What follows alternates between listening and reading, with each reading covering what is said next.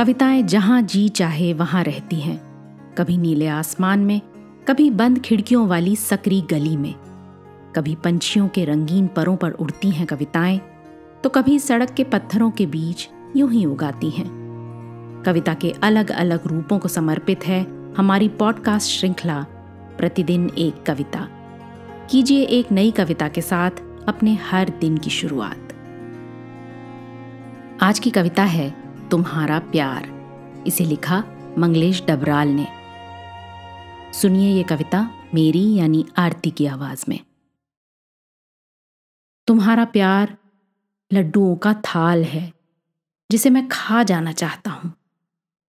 तुम्हारा प्यार एक लाल रुमाल है, जिसे मैं झंडे सा फहराना चाहता हूँ।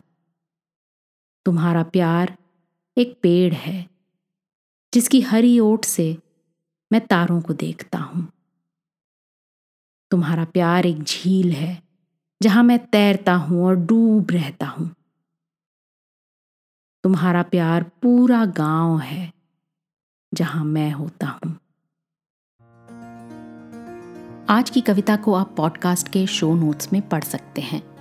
आप जहाँ भी प्रतिदिन एक कविता सुन रहे हैं, वहाँ अपने कमेंट्स शेयर करना ना भूलें।